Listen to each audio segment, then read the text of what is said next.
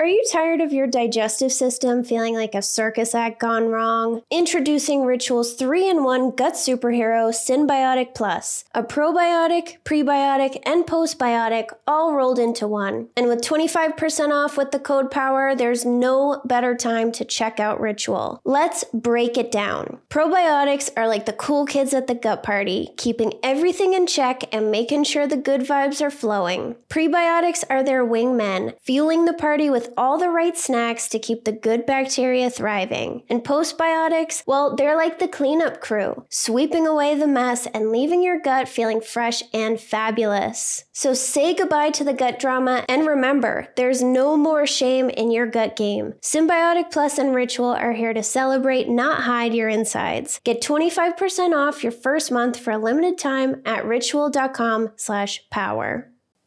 Tossing and turning all night like a salad? It's time to put those sleepless nights to bed for good. Enter Tanasi, my sleep saviors, and they have science to back up their sleep, anxiety, and pain relieving powers. Back in 2016, they invested a $2.5 million grant to Middle Tennessee State University to study the hemp plant. Turns out their special patent pending CBD CBDA formula is twice as effective as CBD alone and can be more effective than over the counter ibuprofen, acetaminophen, and aspirin. So if you're tired of tossing and turning like a rotisserie chicken, then Tanasi's got your back with their range of great products from tinctures to gummies to lotions. Tanasi is my go to when I can't sleep or I have way too much anxiety. I'm so glad that I discovered them. So go to tanasi.com and use the code POWER to get 25% off your order. That's tanasi.com, T A N A S I, to get 25% off your first order with the promo code POWER. Sober Powered is sponsored by BetterHelp. I was a stress drinker, and I thought if only I didn't have so much stress, I wouldn't have to drink this much. But do you know why I had all this stress? Because I didn't have the skills to take stressors off my plate, so they built up and wore me down. Some stressors are big and others are small, but carrying around 25 minor annoyances is going to have an impact on you. Plus, did you know that alcohol messes with our stress response system and decreases our ability to handle stress? It makes small things seem like a much bigger deal. Learning how to manage stress and take things off my plate has changed my life. I'm calm, I'm less reactive, and I believe that I can handle whatever comes my way. I feel proud of the way that I handle things now. You can get there too. Get it off your chest with BetterHelp. Visit betterhelp.com slash sober to get 10% off your first month. That's BetterHelp, H-E-L-P dot com slash sober. Our brains get used to big dopamine bursts from alcohol, and this makes natural rewards like walking, nice weather, or spending time with friends or loved ones not have as much of an impact. When you get sober and you can't get that dopamine boost from alcohol anymore, life can feel flat, boring, and like, why even bother? In this episode, I'm going to explain why we feel a lack of pleasure or anhedonia in early sobriety, what months are typically the toughest, what causes this to happen in the brain, and when you can expect to feel joy, pleasure, and gratitude again. So let's dig in.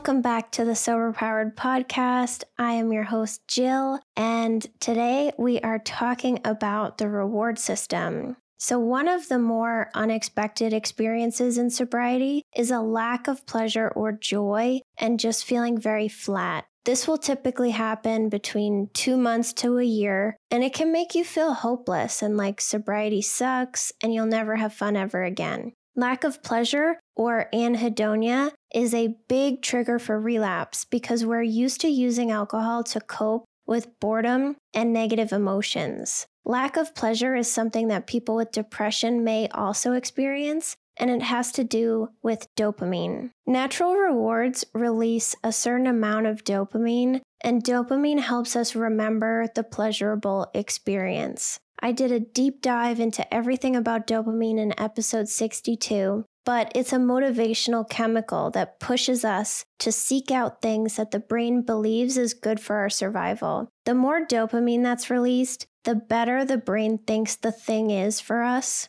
But the problem is, alcohol releases a massive amount of dopamine. And after a while, the brain adapts to all the extra dopamine because it wants to stay in balance and not have a ton of dopamine being released all the time. It does this by making it harder for dopamine to bind to its receptors, so the dopamine that is released from drinking has less of an impact. The reward system becomes desensitized because of the constant flood of dopamine from all the alcohol that we're drinking, and you need more alcohol to have the same effect. If I can simplify this, imagine that we all have a reward scale of 1 to 100, with 1 being not rewarding at all, and 100 being the most amazing thing ever. When you drink, alcohol's not a 100, it's actually a 1000 because our reward scale is based on natural rewards, and alcohol is not a natural reward. When you hit your brain with a 1000 all the time, the brain adapts and expands its scale. Now your reward scale doesn't go from 1 to 100, it goes from 1 to 1000. Natural rewards have not changed their intensity though, so going on a walk could be like a 50. When your scale is all messed up and you're used to 1000 level rewards, a 50 feels like a complete waste of time, especially when it takes effort to get that 50 and the reward is delayed. So, why put effort into natural rewards when, first of all, they don't have that much of an impact? And second, you could have a drink with no effort and get the best reward ever. We train our brain to get used to unnatural rewards, and this makes sobriety very difficult. It took time for your brain to adapt its reward system to alcohol, and it's also going to take time to adapt back. But in the process, you might feel why bother about a lot of stuff. Or you might just feel a general lack of pleasure. Or you might want to go to things like sugar or edibles or other substances to try to create that extra boost in dopamine that you're craving. In sobriety, your brain still has these adaptations to its dopamine system, and it takes time for this to heal. If you're feeling very flat, then I want you to understand that this is your reward system recalibrating and healing. Your brain is used to huge spikes and drops from alcohol, and natural rewards do not have much of an impact. When you're only exposed to natural rewards in sobriety, they don't seem all that great. But over time, your brain will heal and natural rewards will have the impact that they should. So over time, your scale will slowly drop down back from a thousand to a hundred. And then that walk that gets you a 50, that will have a much bigger impact when your scale is fixed and it's not based on unnatural rewards anymore. So here's a good analogy to think of. Imagine that you're in a really long room and there's a target on the wall at the opposite end, and you have one of those pitching machines that shoots baseballs really fast and you consistently hit the target every single time. That's alcohol, and the target on the wall is experiencing pleasure. And over time, the baseball shoots back and it hits you in the gut every single time, but you still keep doing it. And then you get sober and your pitching machine disappears. Now you have to hit the target throwing the baseball yourself. It's impossible. The room is way too big and even the best pitcher in the world could never hit it. So you feel hopeless and like, why am I even bothering with this? That's what natural rewards feel like in early sobriety. They don't even get near the target because alcohol has pushed our threshold up so high. But the longer you stay sober, the smaller the room gets until you're able to throw the ball and hit the target yourself. It takes time, but eventually natural rewards are able to register in your brain and be rewarding and worthwhile. I discuss this in a lot of detail in episode 99, but we build strong pathways in our brain that reinforce drinking alcohol. When we drink alcohol, it releases dopamine into our reward center, and that creates a memory of the experience, but more importantly, how you found the alcohol. So the next time you encounter the same cue, like feeling bored, dopamine is released to motivate you to seek out alcohol. And with repetitive drinking, our brain builds out an association for earlier and earlier cues. So, where a take it or leave it drinker may start to feel the anticipation of drinking when they get home from work on a Friday night, someone who repeats the behavior for years will begin to feel that anticipation earlier and earlier in the day because their brain is categorizing cues earlier on in the process to try to identify which situations mean an alcohol reward is coming. These are called reward predictors, and your brain tries to recognize them to make getting a reward more habitual and automatic. So remember, your brain wants to use as little brain power as possible. It wants to conserve energy. So making some behaviors automatic is essential to conserve energy. So your brain knows how to build out habits and it does that with alcohol. And we build out this automatic routine that starts with cues much earlier on in the process. So, this could mean maybe around lunchtime when your hangover from the night before has faded, your brain could be releasing dopamine trying to guide you towards drinking alcohol. When something upsetting happens in your life, you probably feel triggered to drink and get rid of the emotions. Dopamine is being released in your brain when the trigger happens, and it's trying to direct you down the path to alcohol, which you've always used as the solution to your problems. For people who have never developed these alcohol induced changes to their brain, when something upsetting happens for them, they don't have alerts or urges telling them to drink. That pathway doesn't exist for them. And you're not weak with no self control because you give in. You built this pathway over years and you trained yourself that alcohol is the solution. So your brain releases dopamine to try to motivate you to seek out the solution. When a reward predictor is activated in sobriety, you're going to be hit with a craving because your brain believes that cue means you will be getting alcohol soon. So it releases dopamine to motivate you to search for it, which feels like a craving. And in early sobriety, especially, that pathway that you built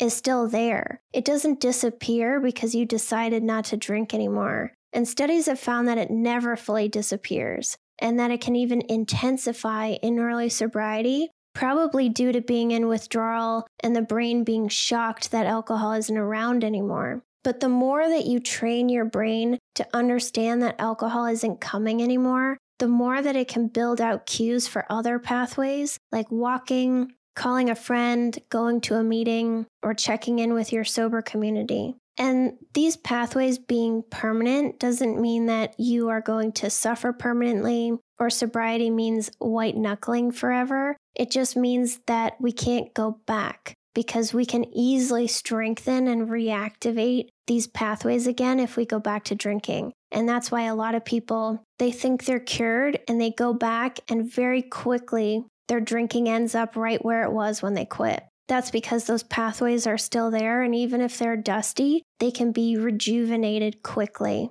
So, when we quit drinking, it's easy to expect that after the initial withdrawal period has passed, things will be great forever. And we forget or don't understand that we build our lives around alcohol, so there's a lot that needs to change when you get sober. And plus, drinking all the time has prevented us from learning coping skills, dealing with stress in healthy ways, or getting used to feeling our emotions. So it's very important to manage your expectations. You drank for a long time. It's going to take more than a few weeks to get things in order and feel better. It's estimated that the dopamine system can recover in anywhere from 90 days to 14 months. And this depends on your genetics, how many years you drank, how much you drank in each drinking session, and how many relapses you've had because cycles of withdrawal make an impact. Anecdotally, in my Living a Sober Powered Life community, it seems like people begin to struggle with lack of pleasure and natural rewards being a waste of time around five or six months in. And this can also be because the pink cloud fades away and sobriety isn't exciting anymore. It's just a way of life. So there can be two things contributing to it both the reward system being messed up and the scale being too big for natural rewards to register, and the pink cloud going away if you had a pink cloud. There's a lot of healing that happens in the brain in the first 90 days, but especially in the first year. So remember, it took your brain a long time to get to where it is right now, and it needs time and patience to heal. And this doesn't mean that your whole first year is going to suck. I thought that my first year was mostly great overall, but then each year after just got better and better. Going back to drinking is not going to solve anything, so it's important to get support through therapy, meetings, online communities, or real life groups like AA. And I've also noticed from interacting with the people in my community in our meetings that people can begin to feel gratitude and joy again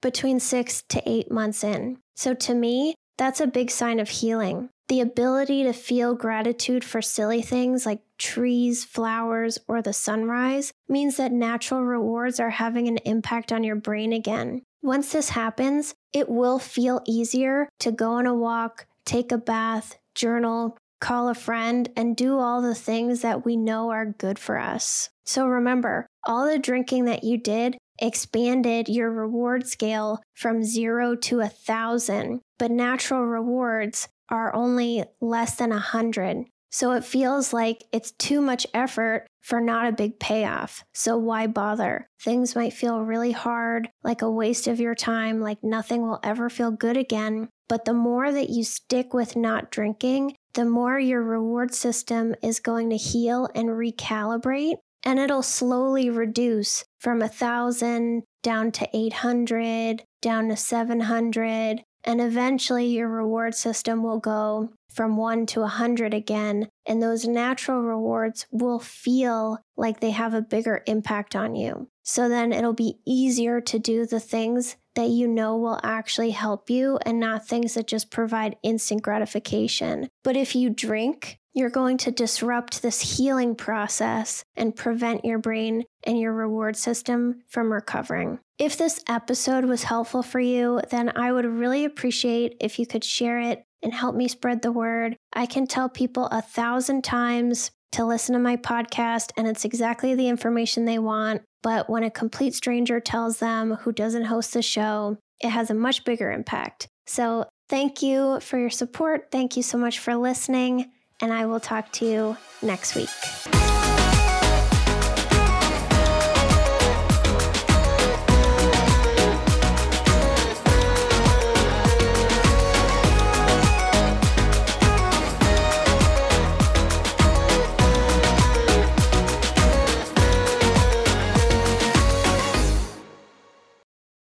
Madeline, and I'm the host of the Happiest Sober podcast. I got sober in my 20s after a decade of gray area drinking, and the greatest plot twist of all time was realizing that alcohol, the thing that I thought made my life the most happy and fun and exciting, was actually the exact thing preventing me from living my happiest and best life. My mom is 40 years sober, and she joins me on my podcast very often. I like to call her my part time co host, and I also bring you solo episodes where I share my top tips, tricks, and mindset shifts in sobriety, and lots of how to's for navigating all the things sober, from weddings to parties to holidays to bachelorette parties to trips. I'm also joined by so many guests who come on and share their sober stories, and they're all so, so inspiring. I'm here to show you that life doesn't end when you quit drinking. In fact, it's very much the opposite. And no matter what your relationship was with alcohol, life can be the absolute happiest when you're sober. New episodes come out every Tuesday. You can listen to Happiest Sober podcast wherever you get your podcasts.